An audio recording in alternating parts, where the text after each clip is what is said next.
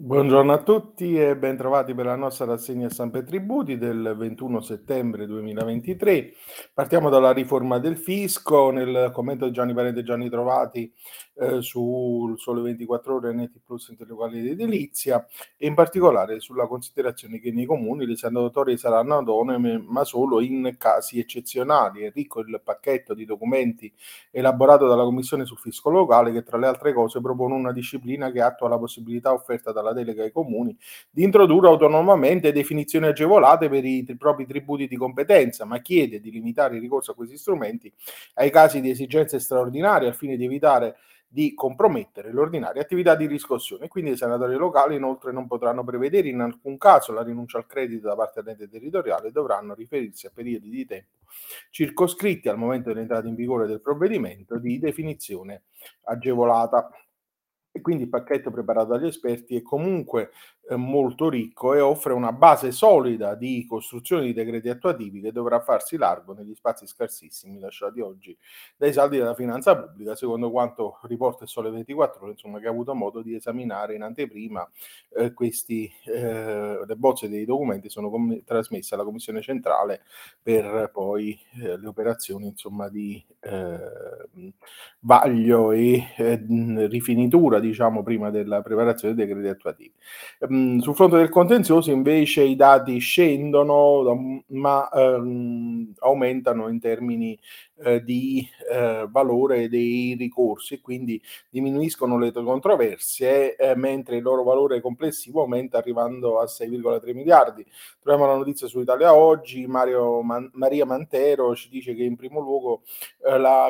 crescita della base annua nel primo grado di giudizio è il 40%,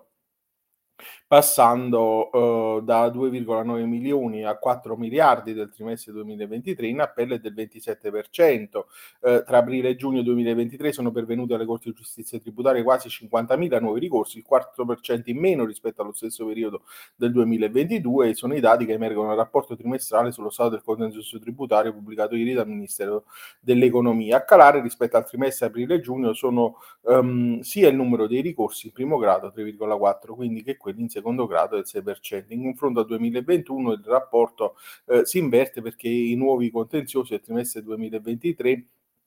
superano del 33% quelli del 2021 con 12.000 controversie in più. Nell'analisi generale riportata dal report si legge che il numero delle controversie definite nel secondo trimestre risulta in aumento del 9% ma in calo del 7,3% rispetto al 2021, un andamento altalenante del numero delle controversie definite che va da 53.959 a 45.870 per arrivare a 50.030 nel trimestre eh, 2023. Il tempo di eh, deposizione con l'utilizzo del digitale è molto molto diminuito, arrivando a una media di 48 giorni rispetto ai 107 nel deposito cartaceo e per questo eh, eh, tipo scelto per il 90% delle, eh, delle sentenze. E infine la notizia da, da, da Daniele Casciolo su Plus Enti Locale dell'Edilizia della partecipazione all'accertamento erariale nei casi dei,